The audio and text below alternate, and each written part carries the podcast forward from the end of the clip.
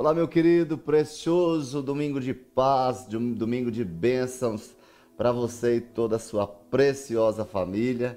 Hoje um dia muito especial, eu tenho a certeza, tenho uma convicção de que Deus vai trazer uma palavra do coração dele para o nosso coração.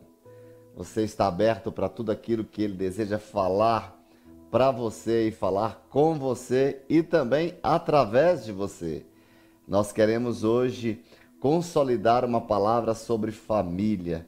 Ao longo da semana, Deus tem colocado no meu coração uma inquietação para orar, para abençoar a família e muito mais agora, neste período, nós precisamos blindar, nós precisamos guerrear, nós precisamos consagrar e apresentar a nossa família a Deus em todo o tempo. Mas antes de iniciarmos a nossa palavra, vamos orar? Vamos pedir que o Espírito Santo de Deus traga-nos uma palavra do coração dele para o nosso coração. E é a certeza de que quando Deus nos ministra, nós somos transformados. Vamos orar comigo? Pai, nós queremos agradecer ao Senhor por esta noite, bendizemos o teu nome por esse dia tão especial, pelo teu cuidado, pela tua proteção pela formação do Senhor nas nossas vidas. Obrigado pela nossa família, obrigado pelo projeto que nasceu no teu coração.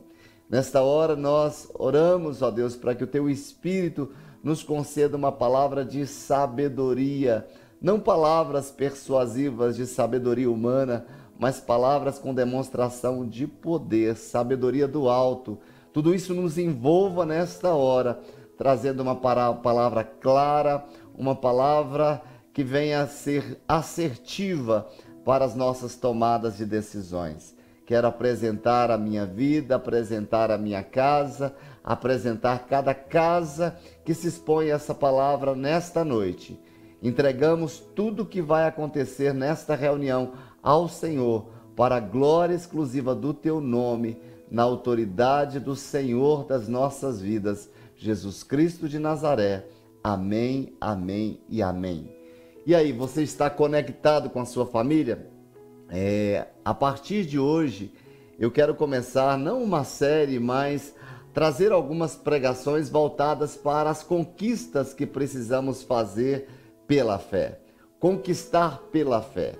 E a primeira coisa que eu acredito que nós devemos conquistar, nós devemos alcançar as nossas vitórias é dentro da nossa casa. E eu quero falar hoje mais precisamente sobre como ser bem-sucedido na família. Mas se pensarmos sobre ser bem-sucedido, o que a palavra de Deus traz para nós sobre ser feliz, próspero, bem-sucedido? Em 1 Timóteo, no capítulo 6, versículo 18, diz assim a palavra: Ordene-lhes que pratiquem o bem, sejam ricos em boas obras generosos e prontos para repartir. O, o fato de termos o que repartir significa que somos prósperos. O fato de eu poder repartir significa que eu tenho, que eu possuo. Só aquele que tem tem a habilidade para repartir, a habilidade para entregar. Já a terceira carta do apóstolo João, no capítulo 1, versículo 2, diz assim: Amado, Oro para que você tenha boa saúde e tudo lhe corra bem, assim como vai bem a sua alma. Ou seja, o apóstolo está nos ensinando aqui que em todas as áreas nós devemos alcançar o sucesso, nós devemos prosperar. Então, a nossa oração neste momento, nesse início de culto, é que a gente consiga prosperar espiritualmente, a gente consiga prosperar emocionalmente, na saúde, consigamos prosperar também na economia, nas finanças, na vida relacional, que tudo vá bem. É, um certo pensador ele traz uma frase bem interessante, uma citação que eu gosto muito. Ele diz assim: que pessoas bem-sucedidas são maiores do que os seus problemas. Ou seja, pessoas bem-sucedidas elas não se movem pelos seus problemas, elas são maiores do que os seus problemas elas estão acima dos problemas. E ele continua dizendo: pessoas de mentalidade pobre, ou seja, de mentalidade de escassez, são sempre menores do que os seus problemas, ou seja, eles são dominados pelos seus problemas. Então, o que eu quero dizer? Se você for responsável, trabalhador, dedicado no que faz, você não precisará ser ou não, se, não precisará se tornar vítima da preguiça alheia. Queridos, eu quero fazer duas perguntas logo no início desta ministração. Em que consiste a riqueza de um homem? Pare para pensar. O que é para você um homem rico? O que é a prosperidade na vida de um homem? A outra pergunta seria: qual o propósito da sua riqueza? Por que, que eu recebo a, a riqueza? Por que, que eu posso ser bem sucedido?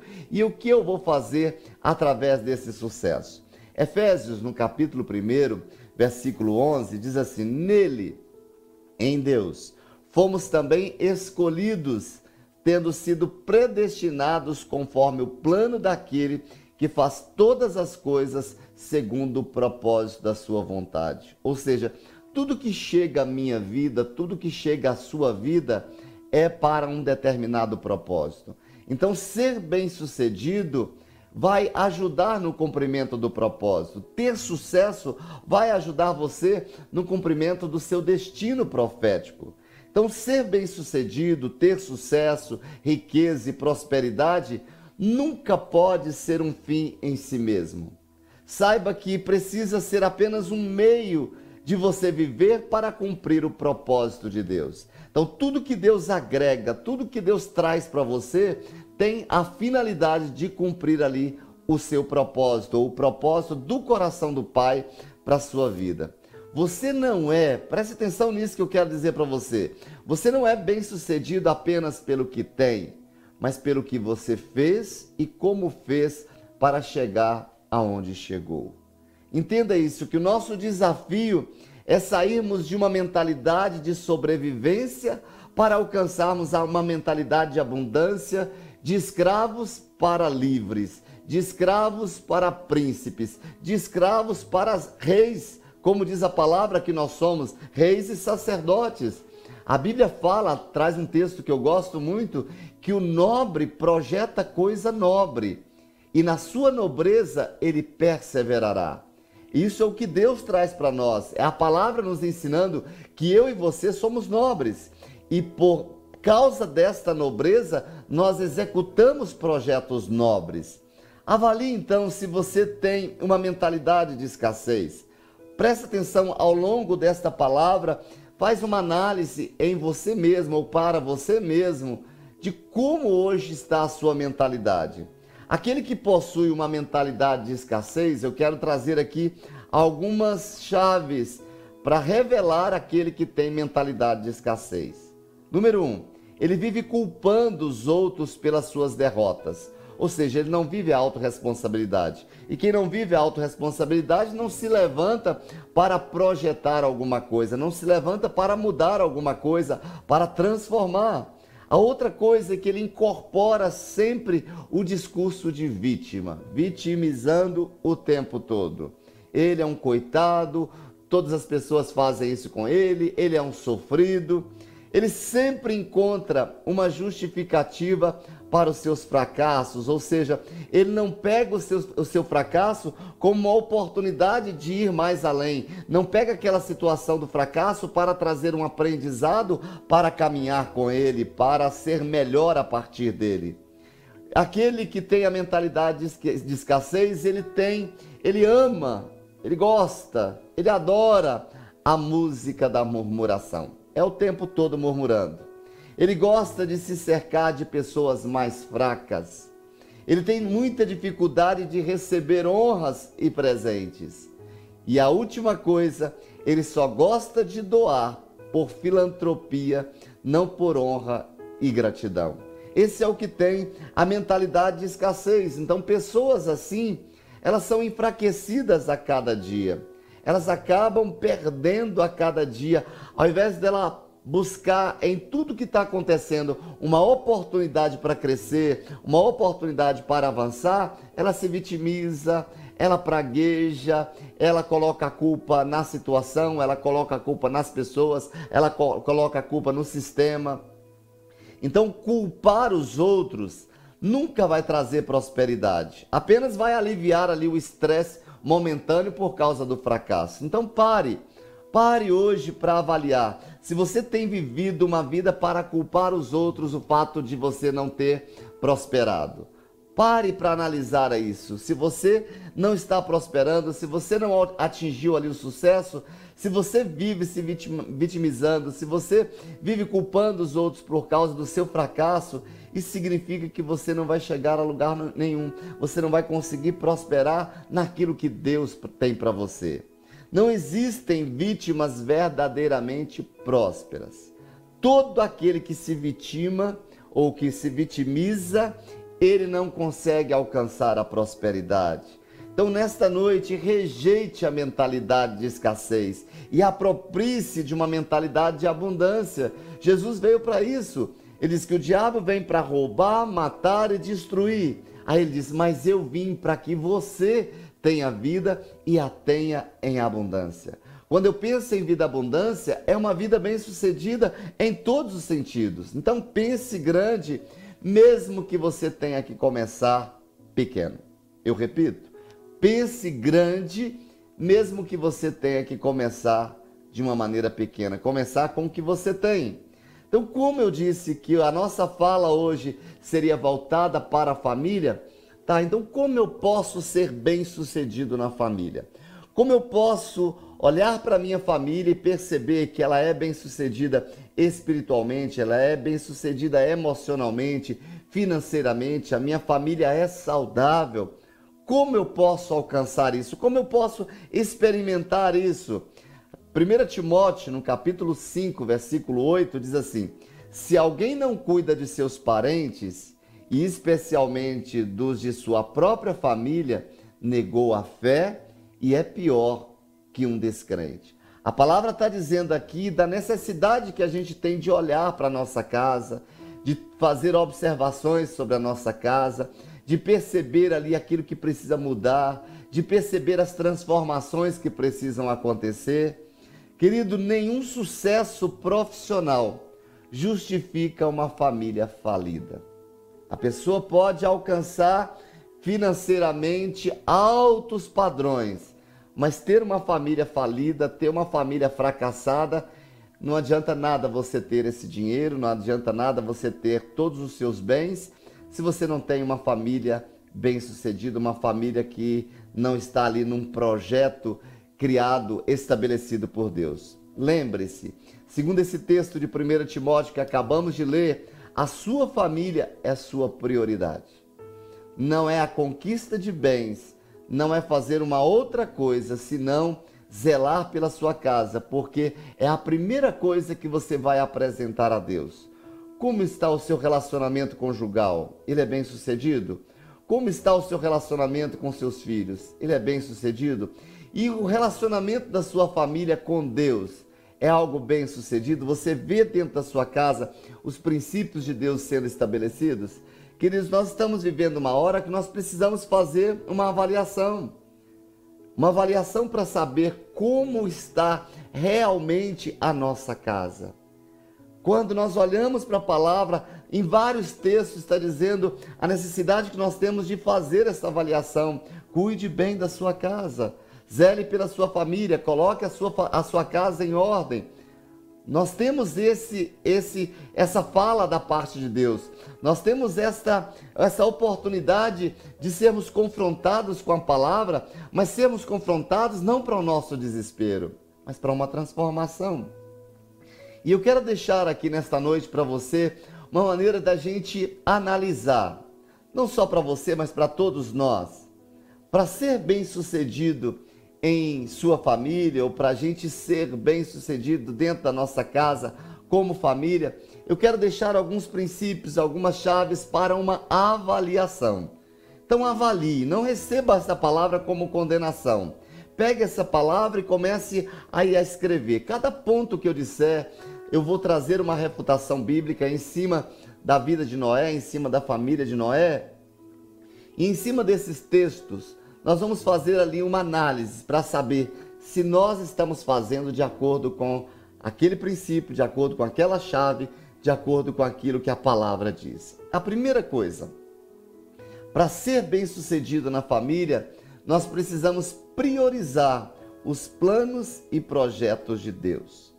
Quando eu penso nisso, em priorizar os planos e projetos de Deus, há um, um versículo que sobe ao meu coração é que o homem faz planos, ou seja, nós precisamos fazer planos. Mas a resposta certa vem do Senhor, ou seja, tudo que eu quero, se eu quero ser assertivo, este plano que eu preciso desenvolver, ele tem que ser em linha primeiramente com a vontade de Deus. Quando nós falamos aqui que vamos citar ali é, o exemplo da família de, de Noé, em Gênesis, no capítulo 7, versículos número 1 e versículo 5, diz assim: Então o Senhor disse a Noé: Entre na casa, entre na arca, você e toda a sua família. E Noé fez tudo conforme o Senhor tinha ordenado. E Noé fez tudo como o Senhor tinha ordenado. Ou seja, naquele momento não havia achismos dentro da família. Naquele momento não havia um filho pensando, ah, eu acho que deveríamos fazer assim. A mulher pensando, ah, eu penso que devemos fazer assim. Não. Toda a família se une naquele propósito, toda a família se une naquele plano e param para obedecer, dizendo: vamos fazer conforme aquilo que Deus estabeleceu. A questão aqui não é o meu ou o seu plano, mas sim é o plano de Deus para cada um de nós. Deus criou a sua família para um projeto. Deus criou a sua casa para um plano maravilhoso, para um propósito que nasceu no coração dele. E este propósito só encontrará o seu destino se eu e você trabalharmos, se nós trabalharmos ali este projeto, este plano segundo a vontade de Deus. Encontrar o projeto de Deus para as nossas vidas e família, esta é a grande questão. O que é que Deus tem para nós? O que Deus quer trabalhar em nós? Se você é solteiro, Deus quer que você se case. Se você é casado, Deus quer que você permaneça casado e viva o propósito dele em família. Problemas todo mundo tem em casa, situações difíceis todos nós vivemos. A questão é como anda hoje o projeto de Deus para você. Como é que está ali dentro da sua casa? Quando nós pensamos que nós, como autoridades, como pais, nós temos autoridade dentro da nossa casa, este é o nosso objetivo, levar toda a nossa casa para o lado de Deus, fazer como Josué, decidir eu decido aqui, a minha casa toma uma decisão e nós precisamos chegar diante de toda a nossa família, na presença dos nossos filhos, com os nossos pais. Qual a decisão de você? Eu tomo uma decisão, eu e a minha casa serviremos ao Senhor. E se eu e a minha casa serviremos ao Senhor, o que nós estamos dizendo com isso? Toda a nossa casa decide não viver para nós mesmos, mas a nossa família viverá para cumprir o plano e projeto do coração de Deus. Querido, a nossa satisfação está nisso, o nosso prazer deve estar nisso, toda a nossa prosperidade se encontra nisso, em viver não para mim, mas de viver para Deus, de entender que é Ele, só Ele é que tem planos e projetos de vida eterna, planos e projetos de prosperidade. Ele mesmo diz para nós, através do profeta Jeremias: Eu bem sei que pensamentos tenho acerca de vós, porque ele nos criou. Por isso, entregue a Ele. Senhor, eu estou fazendo este plano aqui, mas eu sei que a resposta certa vem do Senhor. Então, eu entrego nas tuas mãos, eu descanso em Ti de todas as minhas ansiedades, preocupações, entrego esse projeto. É da tua vontade? Que seja estabelecido. Esse projeto aqui para os meus filhos, esse projeto para a minha casa, esse projeto para o meu casamento, eu entrego nas tuas mãos. Então, a primeira coisa para você ser bem sucedido é entregar todos os seus feitos, todo o seu desempenho, todo o seu projeto de vida nas mãos daquele que te criou. A segunda coisa, enfrentar juntos. Se eu quero, como família, ser bem-sucedidos, nós vamos enfrentar juntos as tempestades. Nós vamos enfrentar juntos os problemas que aparecerem. Porque nós criaremos mais força. Se vivermos isolados, nós estaremos enfraquecidos. Quando nós nos juntamos, principalmente diante dos problemas, diante das tempestades, nós criamos um reforço e uma habilidade para sairmos dela com mais rapidez e com mais força. O texto de Gênesis, no capítulo 7, versículo 7, Gênesis 7, versículo 7, diz assim: Noé, seus filhos, sua mulher e as mulheres de seus filhos entraram na arca por causa das águas do dilúvio. Saiba que Deus tem um lugar de proteção para você e a sua casa, para você e a sua família em tempo de dificuldade. Refugie-se em Deus, vai para Deus, estabeleça ali o projeto de colocar todos juntos nesta arca, juntos sempre. Hoje, os lares se veem em frente a muitas tempestades. Hoje, nós muitas vezes enfrentamos as tempestades das doenças, as tempestades do, do desemprego, as tempestades do divórcio. Enfrente tudo isso junto. Estabeleça ali um propósito, não viva isoladamente, porque você acaba ficando ali esgotado se você carrega o problema só para si. Chame a todos da sua casa, compartilhe ali as lutas, as dificuldades, porque diz a palavra: a um a outro ajudou e a seu companheiro disse: esforça-te.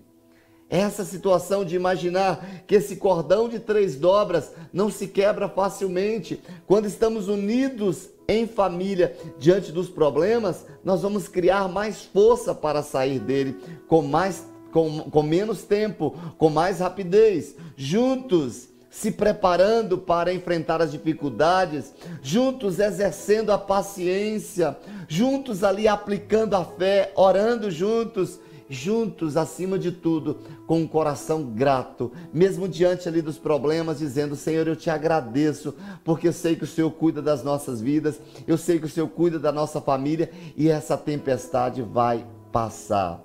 Então, a segunda coisa que eu deixo para vocês, para que você seja bem sucedido com família, é enfrentar juntos as tempestades da vida. Juntos, sempre Sempre, sempre. Não é juntos apenas para comemorar, juntos para ali compartilhar a dor, para compartilhar ali as situações difíceis, para compartilhar ali as coisas mal resolvidas dentro do coração um do outro. A terceira coisa que para que eu seja bem-sucedido na família ou em família é abandonar a procrastinação e obedecer. Eu repito, abandonar a procrastinação e obedecer. Em Gênesis, no capítulo 7, versículo 13, diz assim a palavra: Naquele mesmo dia, Noé e seus filhos, eu repito, naquele mesmo dia, eu dou ênfase a estas duas a essas três palavras. Naquele mesmo dia, Noé e seus filhos, Sem, Cão e Jafé, com sua mulher e com as mulheres de seus três filhos, entraram na arca eles não procrastinaram para o projeto divino.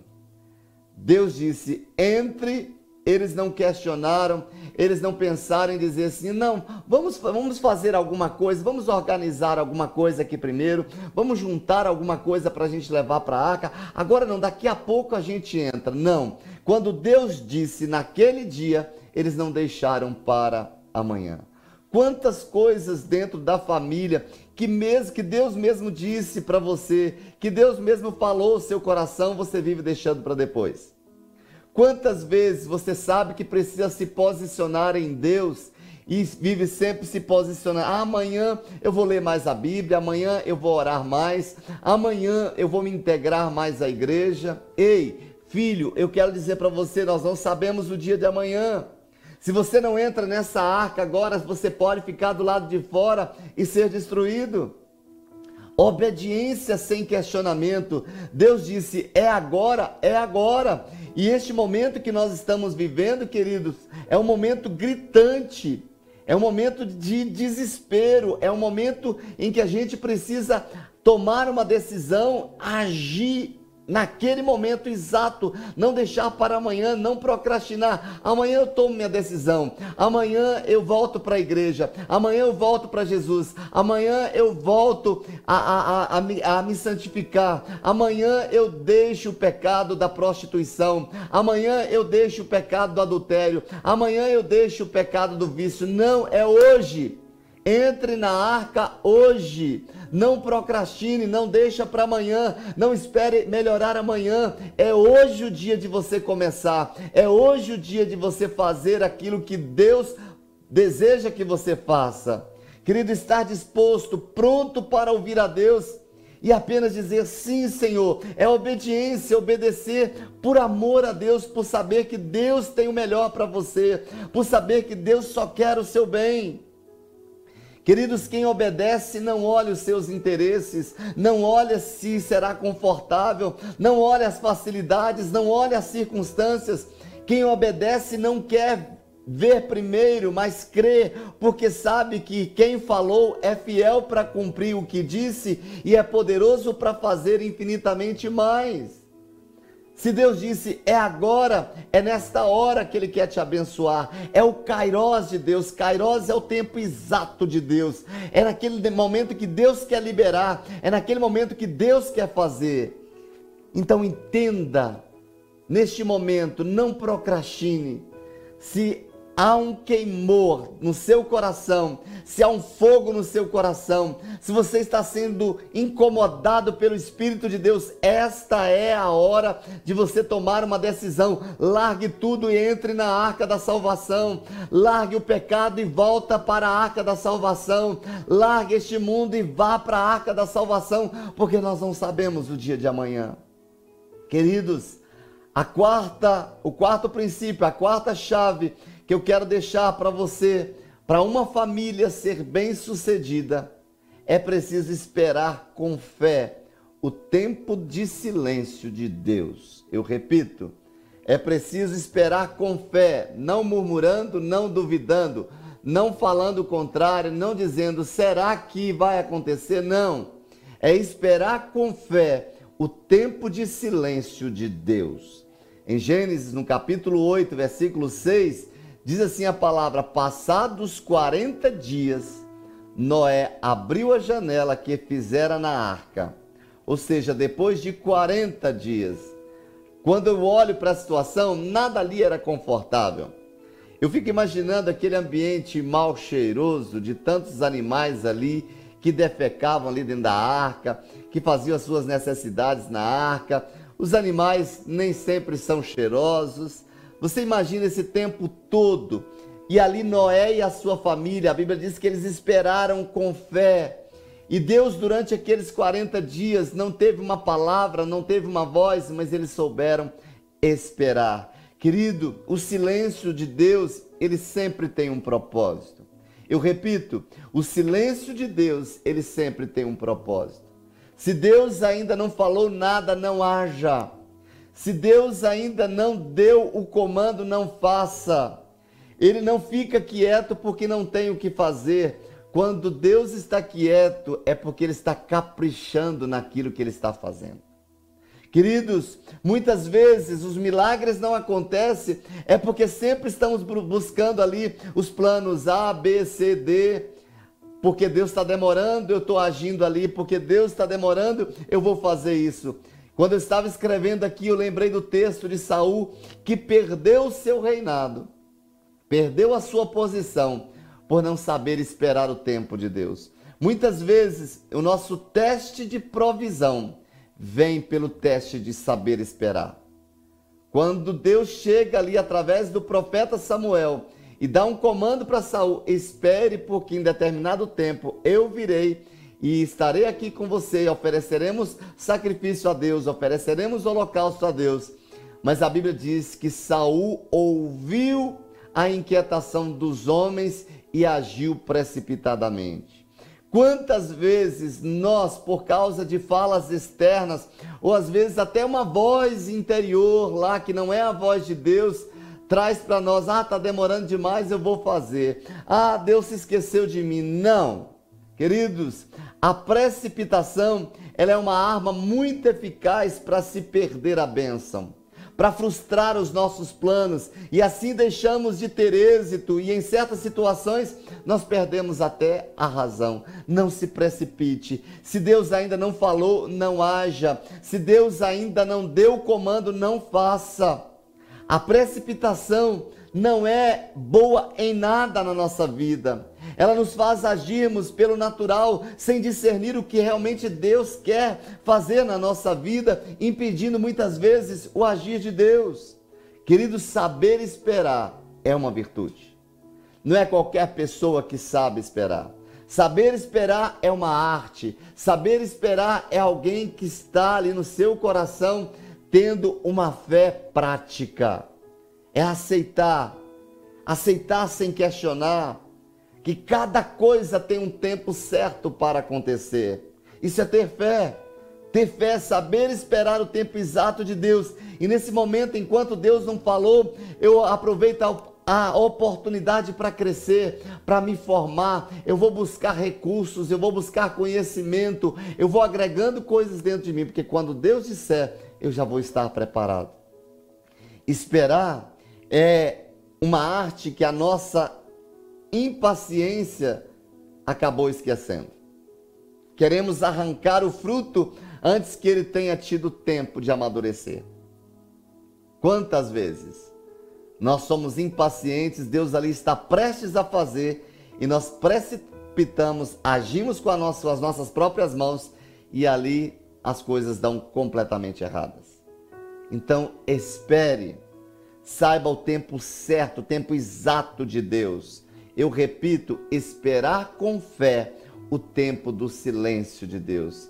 Se Deus não falou, é porque não é hora. Prepara, trabalhe seu coração, continue crendo. Se vier ali qualquer dúvida, traga uma palavra de fé para continuar fortalecendo esse tempo de espera.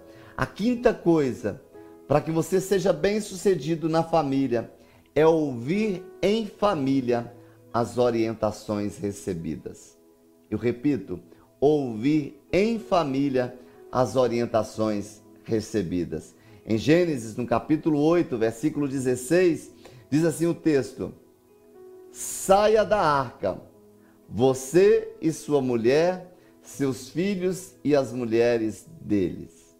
Ou seja, toda a família estava junto na arca toda a família ouviu a voz de Deus para um novo passo e toda a família tomou uma direção. Queridos, quando vivemos cada um respeitando o seu papel, essa tarefa de ouvir as orientações em conjunto fica mais fácil. Mas se eu estou ali, eu na minha posição, a minha esposa em outra posição, e os dois não concordando nas suas ideias, os dois estão em desacordo, nós não vamos tomar decisões, nós não vamos sair para um projeto novo, nós não vamos sair para conquistar mais se cada um está pensando de um jeito.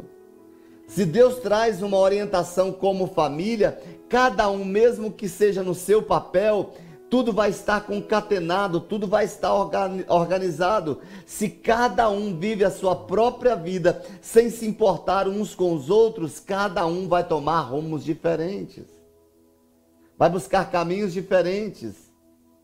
Deus tem um projeto específico para cada um, mas Deus trabalha primeiro em conjunto. Deus quer falar primeiro como família. Deus quer trazer estratégia para a família num conjunto. Querido, é na unidade que está a prosperidade e a força. Entenda isso. A sua família tem a facilidade de entrar em acordo. Vocês têm a facilidade de, de, de, de trazer os mesmos pensamentos ali? Queridos, o fato de todos estarem debaixo do mesmo comando trouxe a salvação para toda aquela família. Toda a família de Noé experimentou a salvação e teve a oportunidade de prosperar, se levantar para gerar uma nova descendência. Todos. Discernir o comando é para quem tem intimidade com Deus. E aí, como fica a sua casa nesse quadro chamado intimidade? Porque Deus quer falar com a família, mas para falar com a família, cada um, mesmo que seja na sua individualidade, ele precisa ter a sensibilidade para ouvir a voz de Deus. Querido, para você acertar na vontade de Deus, você precisa ouvir a voz de Deus pelo Espírito e pela palavra de Deus. Você precisa orar, você precisa meditar nas Escrituras, porque quando Deus disser para você, quando Deus falar para você, Deus vai falar também para sua esposa que está ali no secreto dela. Deus vai falar ali com os filhos que estão ali no secreto deles. Naquele ambiente ali mesmo que separado, Deus vai falar com cada um para estabelecer ali o propósito único da família. Assim aconteceu comigo, aconteceu com a minha família, para estarmos hoje com uma casa, lugar de Deus, para estarmos hoje com essa denominação. Estávamos sozinhos, mesmo que sozinhos, buscando a Deus na nossa individualidade. Deus trouxe uma palavra para toda a família. Deus uniu a nossa casa nesse projeto chamado Casa Lugar de Deus. Amados, o que Deus tem para você não é só para você, inclui toda a sua casa. Trabalhe para gerar dentro da sua família essa oportunidade de Deus falar com cada um para trazer ali a harmonia, para trazer ali a unidade entre todos vocês. A sexta coisa que precisamos, o sexto princípio para que sejamos bem-sucedidos em família é abraçar juntos as oportunidades. Eu repito, é abraçar juntos as oportunidades, as novas oportunidades. Em Gênesis, no capítulo 8, versículo 18, diz assim a palavra: Então Noé saiu da arca com a sua mulher e seus filhos e as mulheres deles. Saíram para uma nova oportunidade, saíram para um novo projeto. Queridos, nós estamos vivendo um tempo que estamos reclusos aí nessa arca. Na arca por causa dessa pandemia. A pandemia é o nosso dilúvio hoje. Mas estamos protegidos dentro dessa arca aguardando o momento de Deus falar, de Deus trazer uma palavra e dizer: esta é a hora de sair. Sair para quê? Para que cada um aproveite essa oportunidade. Quando sairmos, de que maneira sairemos? O que eu estou gerando em mim nesse tempo de pandemia? O que eu estou gerando de crescimento nesse tempo de pandemia? Para sair desse tempo, para sair dessa arca, aproveitando novas oportunidades para crescer ainda mais, para ir muito mais além do que aquilo que eu já fui, para conquistar muito mais do que aquilo que eu já conquistei. Tudo o que Deus faz é para o envolvimento de todos. Assim foi na família de Zaqueu. Jesus ali tem aquele encontro com Zaqueu, mas parte para a casa de Zaqueu e ali aquela família aproveita essa oportunidade. Jesus entra naquela casa, traz a provisão espiritual para aquela família e aquela família se levanta para viver o projeto de Deus. Da mesma maneira foi da família de Raabe, que era uma prostituta, quando os espias estiveram lá para espiar a Jericó. Rabi se levanta e diz: Olha, eu quero a minha casa junto, eu quero que a minha casa esteja nesse projeto, eu quero que a minha casa caminhe junto com vocês. Naquele tempo ali de dificuldade para Jericó, ela morava em Jericó. Raabe se instala debaixo daquela fala, em obediência ali àquela fala, e ela carrega a sua casa, carrega a sua família. E hoje Raabe é tida ali na genealogia de Jesus apresentando ali como uma mulher que veio para aproveitar uma oportunidade ali, a cidade ia ser destruída, mas ela aproveitou essa oportunidade para mudar a sua história. Querido, aproveite esse tempo dessa arca da pandemia, desse, desse dilúvio da pandemia, e todos em casa decidam crescer, decidam restaurar o que precisa ser restaurado para novas oportunidades que Deus está surgindo, está fazendo surgir, Deus está criando, Deus está estabelecendo. Quando sairmos dessa pandemia, sairemos muito melhores. Mas o que eu estou me preparando para ser melhor? Para fazer o que de melhor?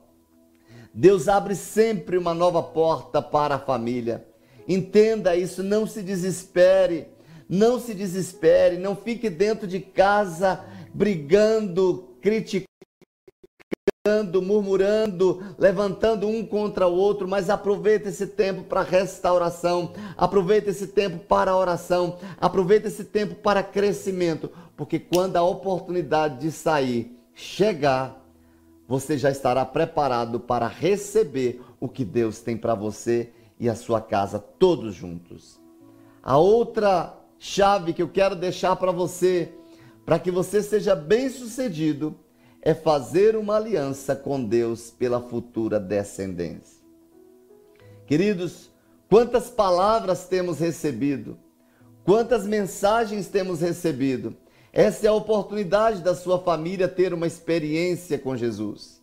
Esta é a oportunidade para que a sua família esteja debaixo do sangue de Jesus, esteja debaixo dessa proteção, esteja escondido no esconderijo do Altíssimo esteja abrigada em Deus. E quando eu digo fazer uma aliança com Deus pela sua futura descendência, entenda que aproveite esse momento que estamos vivendo para aprender como um vírus minúsculo, microscópico, tem a possibilidade de parar o um mundo, de infectar um planeta, de fazer parar famílias, de fazer parar empresas, de fazer parar multinacionais.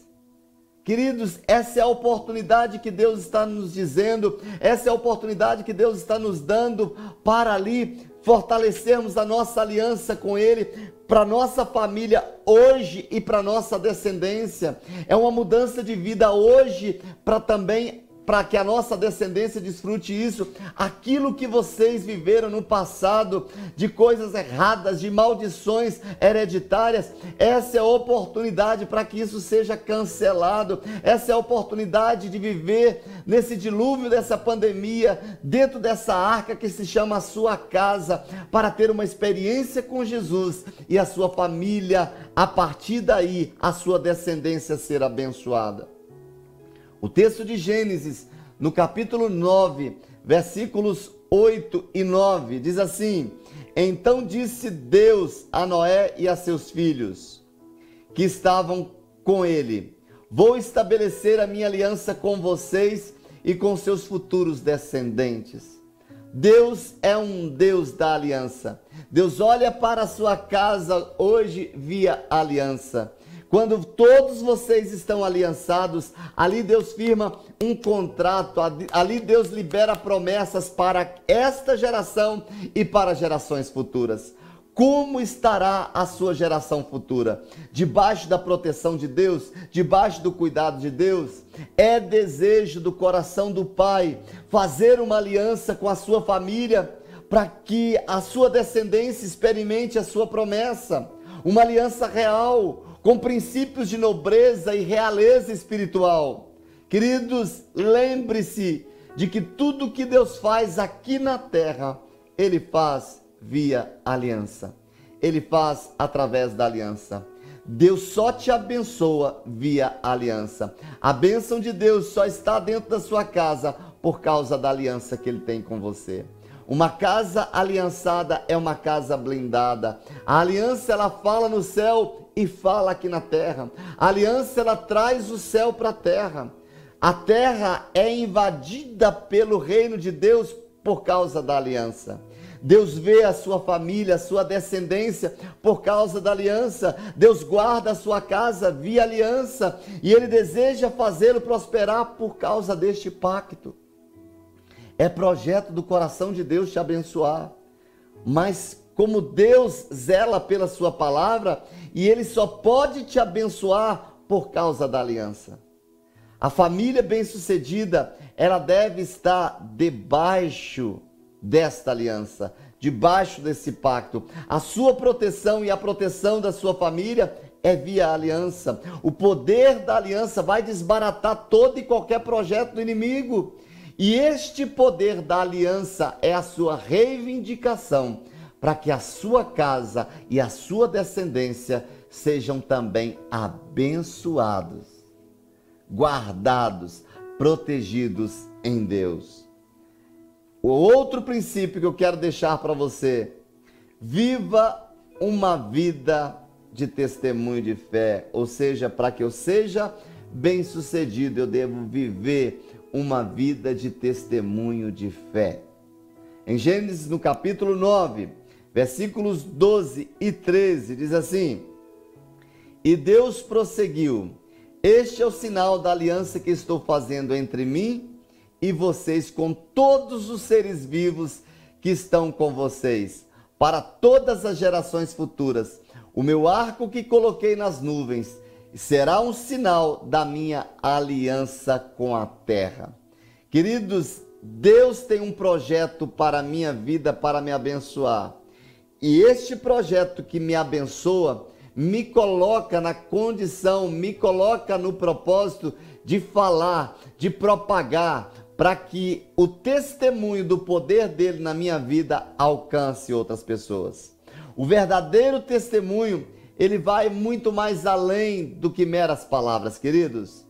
Quer queira, quer não, você está o tempo todo dando um testemunho dos mais enfáticos com o seu modo de viver. Você é um testemunho vivo da sua fé. O texto diz em Mateus 12, 34 que porque a boca fala do que está cheio o coração. Então, se Deus fez na sua vida, se Deus fez na sua, na sua casa, não tem como você não falar do amor de Deus, não tem como você propagar o amor de Deus.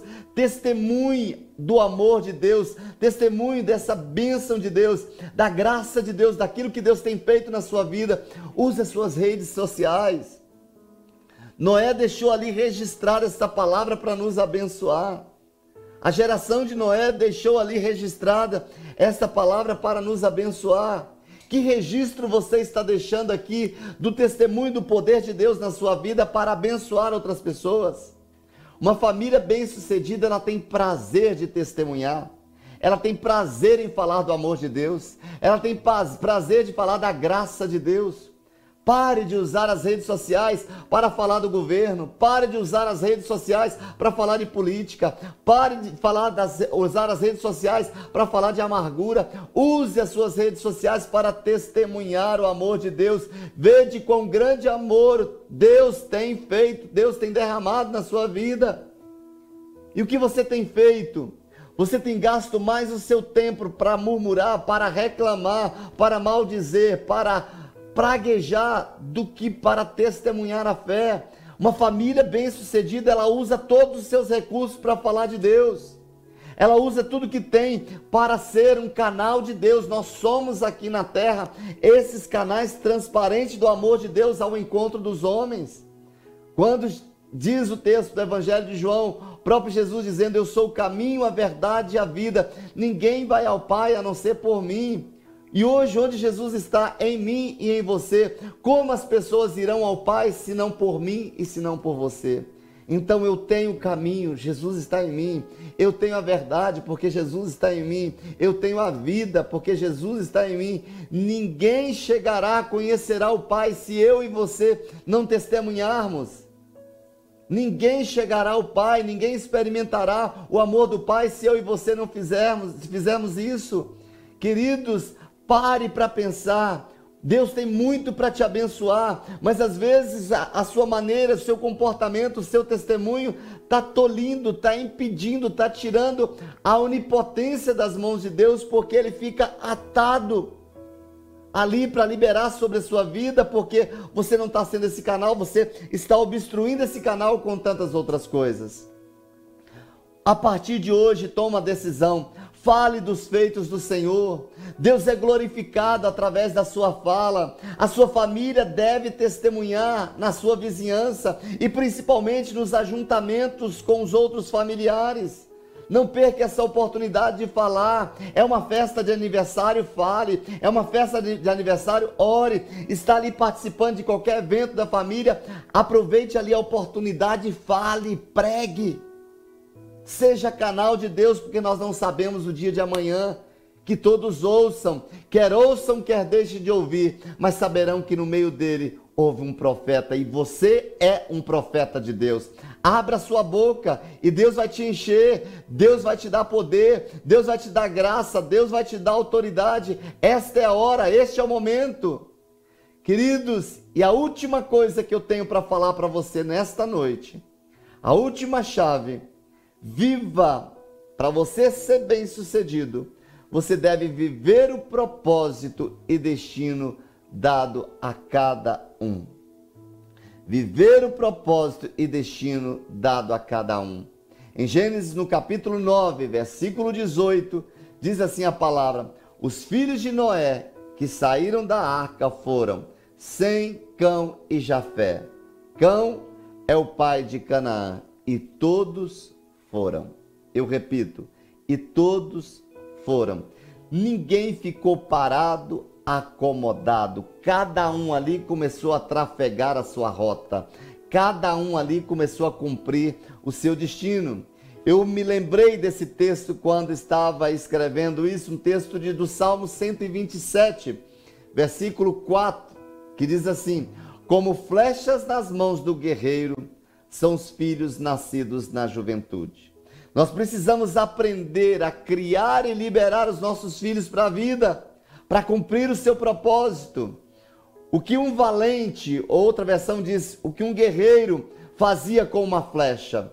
Ele atirava para longe de si, ele a lançava para atingir o alvo. E preste atenção, quando nós pensamos isso, flechas nas mãos do valente, o valente atira suas flechas visando acertar um alvo. E como pais, nós precisamos ajudar os nossos filhos a entenderem, a compreender o seu propósito, a sua vocação.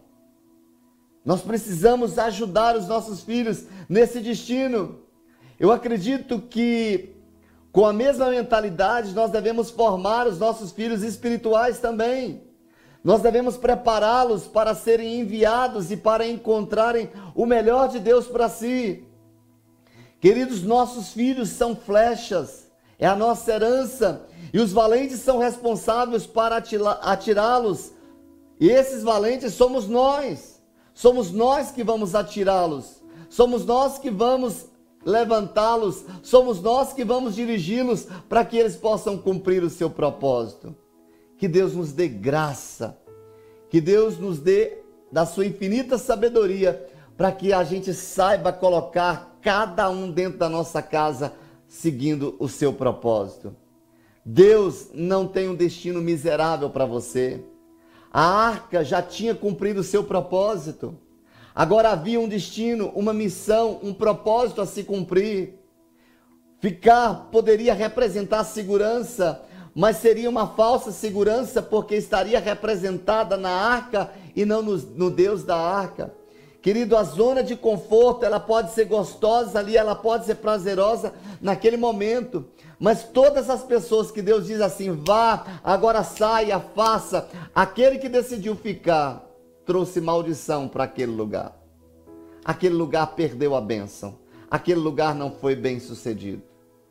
Deus tem um tempo para todas as coisas. Vai chegar um tempo onde todos na, na nossa casa devem ir. E nós devemos abençoá-los. Nós devemos ali preparar para que eles sejam lançados. Nós devemos preparar em fé. Nós devemos preparar ali os valores. Nós devemos preparar os princípios.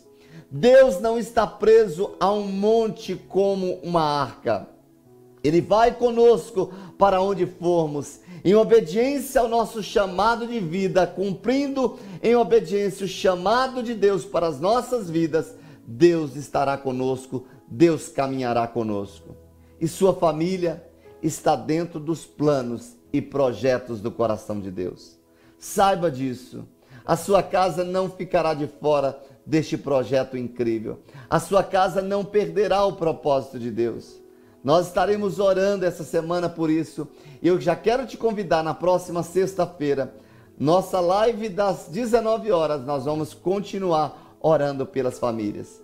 Mas antes disso, eu quero declarar esta palavra sobre a sua casa, que você e a sua casa serão bem-sucedidos, que entra a provisão de Deus para sua família nesse exato momento. E aí onde você se encontra, junte a sua casa, junte os seus filhos, se você puder dar as mãos aí junto com eles, vamos fazer uma oração comigo, vamos orar juntos, vamos buscar a presença de Deus nesta hora. Faça essa oração comigo, diga: Pai, na autoridade do nome de Jesus, eu recebo essa palavra como uma orientação do Senhor para a minha vida. Nesta hora, Pai, eu me coloco diante do teu trono da graça. Reconheço que eu sou um pecador. Reconheço que eu preciso de perdão. Reconheço que eu preciso da tua graça, que eu preciso do teu amor, que eu preciso dessa aproximação contigo. E a primeira coisa que eu quero, Senhor, é renovar a minha aliança contigo. Eu tomo, Senhor, esta palavra e receba Jesus como meu único Senhor e suficiente Salvador. Reconheço, Senhor, que eu estive longe, que eu estava distante dos teus projetos. Mas nesta noite, Pai, eu quero mudar a minha história, eu quero mudar a minha vida, eu quero mudar a minha casa, eu quero fazer uma aliança contigo, e essa aliança fala no céu, fala na terra, mas também fala no inferno. Na autoridade do nome de Jesus, eu quero fazer esta aliança com Jesus Cristo de Nazaré e peço ao Senhor para escrever o meu nome no livro da vida. Espírito Santo, venha morar dentro de mim, venha me dirigir, venha me guiar, perdoa os meus pecados, Jesus. Perdoa os meus pecados, conduza-me ao lugar, ó Deus, da santidade. Leva-me, ó Deus, a experimentar a vida abundante que o Senhor decidiu para mim. Leva-me a experimentar o sobrenatural do Senhor. Leva-me, ó Deus, a viver a todo o projeto, todas as promessas do Senhor para a minha vida, Pai e eu serei cuidadoso em todo tempo em entregar ao Senhor toda honra, toda glória, todo louvor, no nome de Jesus, no nome de Jesus. Queridos, eu agora quero orar por você. Se você tem aí uma foto da sua família, se você aí não está com a sua família, mas tem uma foto, levante essa foto, levante as suas mãos, eu quero orar por você. Pai, nesta hora, mediante a autoridade que me é conferida, como autoridade aqui nesta terra, eu quero apresentar cada família, ó Deus, desta casa, cada família, ó Deus, que se encontra conectada conosco. Eu oro, ó Deus, pela manifestação do teu poder dentro desta casa. Que essa família seja visitada pelo teu poder, que ela seja blindada pelo sangue de Jesus, que ela seja guardada no esconderijo do Altíssimo, à sombra do Onipotente, que ela venha descansar, Senhor. Oro, ó Deus, para que toda enfermidade, ó Deus, que se possível, Pai, essa enfermidade que esteja, ó Deus, visitando esta família, nós ordenamos que seja, ó Deus, desfeita, seja cancelada, seja neutralizada na autoridade do nome de Jesus. Todo espírito de escassez que entrou dentro desta casa, nós destruímos na autoridade do nome de Jesus todo espírito de confusão dentro desta família, todo espírito que vem para destruir a harmonia, nós desfazemos, nós cancelamos, nós ordenamos que bata em retirada na autoridade do nome de Jesus. Todo espírito de guerra, de confusão dentro desta casa, neutralizamos na autoridade do nome de Jesus e ordenamos: haja paz dentro desta família, haja provisão dentro desta família, haja saúde dentro desta casa, haja, Senhor, a manifestação do sobrenatural dentro desta família nesta noite. Meu Deus, visita com poder, quebranta esse coração, tira todo espírito de incredulidade e leva esta família, ó Deus, a novos níveis, a novas experiências. Conduz esta casa em triunfo, Pai ao lugar do teu destino, ao lugar do propósito que nasceu no teu coração. Esta família é tua por direito de criação e por direito de redenção. Jesus Cristo de Nazaré entra agora com provisão dentro desta casa. Aquilo que o homem disse não tem jeito, eu cancelo essa palavra na autoridade do nome de Jesus. Aquela palavra do médico dizendo não tem jeito, o Deus do impossível entra com provisão nesta hora, aquela fala do terapeuta dizendo não tem jeito, eu cancelo na autoridade do nome de Jesus, porque o Senhor é aquele que vem para restaurar, ó Deus, para converter o coração dos pais aos filhos, dos filhos aos pais. Deus, eu quero nesta hora declarar que todos, todas essas chaves liberadas nesta noite através desta pregação, que ela encontre guarida, que ela encontre espaço, que ela encontre lugar, ó Deus, dentro de cada família que está conectada conosco. Queremos, ó Deus, abençoar esta família, declarar, ó Deus, que esta é uma noite especial, declarando que esta noite o poder de Deus invade esta casa com sabedoria, com soberania e acima de tudo, ó Deus, com provisão em todas as áreas. Manifesta, Deus, a tua vontade dentro desta família, que a tua vontade que é boa, que é perfeita e agradável, Deus, visite esta família agora e encontre pouso e permaneça dentro desta casa fazendo dela uma embaixada do teu reino para a glória exclusiva do teu nome. Eu abençoo esta família na autoridade do nome de Jesus. Amém, amém e amém. Espero que você tenha sido abençoado por esta palavra. Forte abraço e um cheiro do seu pastor. Até mais!